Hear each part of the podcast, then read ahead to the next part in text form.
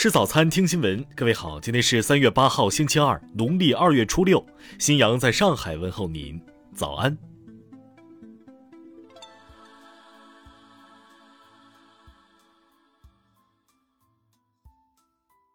三月五号的政府工作报告明确，完善税收征管制度，依法打击偷税骗税。全国人大代表、上海市人民政府参事陈经营近日表示。鉴于目前我国针对富豪移民的税收征管漏洞，以及部分富豪移民逃税后仍在国内赚钱的现象，建议修订企业所得税法和个人所得税法，在契籍者的税收清缴、个税征管和征管流程等方面加以完善。陈晶莹提出，世界上主要国家均加强了富豪移民的税收清算，并开征契籍税。与发达国家相比，我国针对富豪移民的税收征管存在漏洞。听新闻早餐知天下大事。全国政协委员霍启刚七号表示，中央多次为香港提供物资和人员支援，完全体现了政府工作报告中以民为本的精神，为全港市民带来曙光。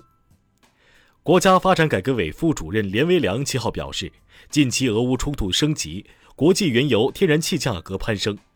中国进口成本客观上会有所抬升，但总体看影响是可控的。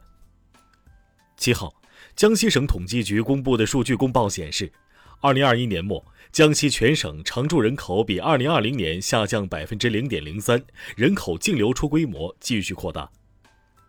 七号，从公安部获悉。去年十一月以来，公安部网安局部署开展依法严厉打击偷拍偷窥黑色产业链条行动，抓获犯罪嫌疑人八百六十余名，查获被非法控制的网络摄像头三万个。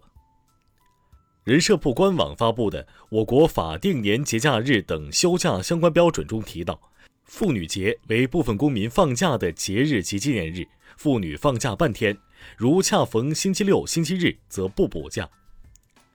七号，全国人大代表许富华建议将高中生晚十点就寝写入未成年人保护法，保证高中生高质量睡眠八小时。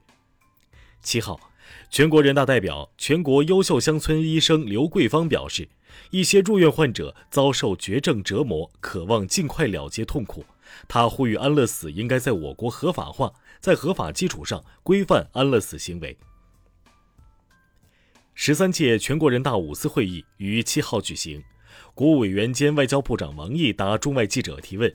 一百分钟的时间里，王毅共回答了二十七个问题，乌克兰局势、中俄关系、中美关系、中日关系等问题得到了解答。下面来关注国际方面，据土耳其外交部长恰武什奥卢消息。俄罗斯外交部长拉夫罗夫、乌克兰外交部长库列巴以及恰武什奥卢本人将在安塔利亚外交论坛期间举行三方外长会议，会议时间定于三月十号。据日本政府相关人士七号透露，日本政府已经开始协调向乌克兰提供自卫队装备，最快将于八号开始运送。第一批物资预计将包括防弹衣和头盔。当地时间七号。俄罗斯政府已经批准了不友好国家和地区名单，包括美国、欧盟成员国、英国、乌克兰、日本和其他一些国家。据印度媒体七号报道，六号在印度旁遮普邦阿姆利泽靠近巴基斯坦边境的一个边防营总部，一名边境安全部队士兵用自己的军用枪支向四名同事开枪，致其死亡。最后他自己也中弹身亡。韩国中央防疫对策本部七号表示，上周的全国新冠疫情风险度为最高级别，很高。乌克兰和俄罗斯是全球小麦出口大国，随着乌克兰局势升级，小麦价格涨至近十四年来新高。联合国世界粮食计划署发言人朱莉马歇尔警告说，俄乌两国供应链紊乱将危及全球数以百万计民众的粮食安全。当地时间三月六号。丹麦首相弗雷德里克森表示，由于近期的俄乌冲突，丹麦决定大幅增加国防预算，并努力摆脱该国对俄罗斯天然气的依赖。巴基斯坦前总统拉菲克塔拉尔三月七号在巴东部旁遮普省首府拉赫尔逝世，享年九十二岁。下面来关注社会民生。时隔一年多，备受关注的湖北黄石女子阚某芳离婚诉讼期间被丈夫于某斌砍死一案，于七号下午一审宣判，被告人于某斌以故意杀人罪被法院判处死刑，剥夺政治权利终身。五十六岁的杭州网约车司机林师傅每天接单至少十五小时，几天前突然呕吐倒地，失去意识。医生表示。林师傅由于久坐引起的大面积肺动脉栓塞，在 ICU 抢救两天才转到普通病房。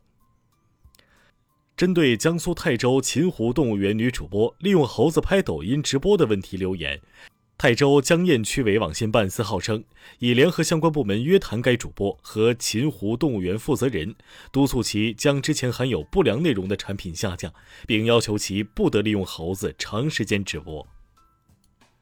近日。五十万元天价彩礼事件引发关注。三月二号，当事人小张发布动态称，已和女方领取结婚证，计划在今年举行婚礼。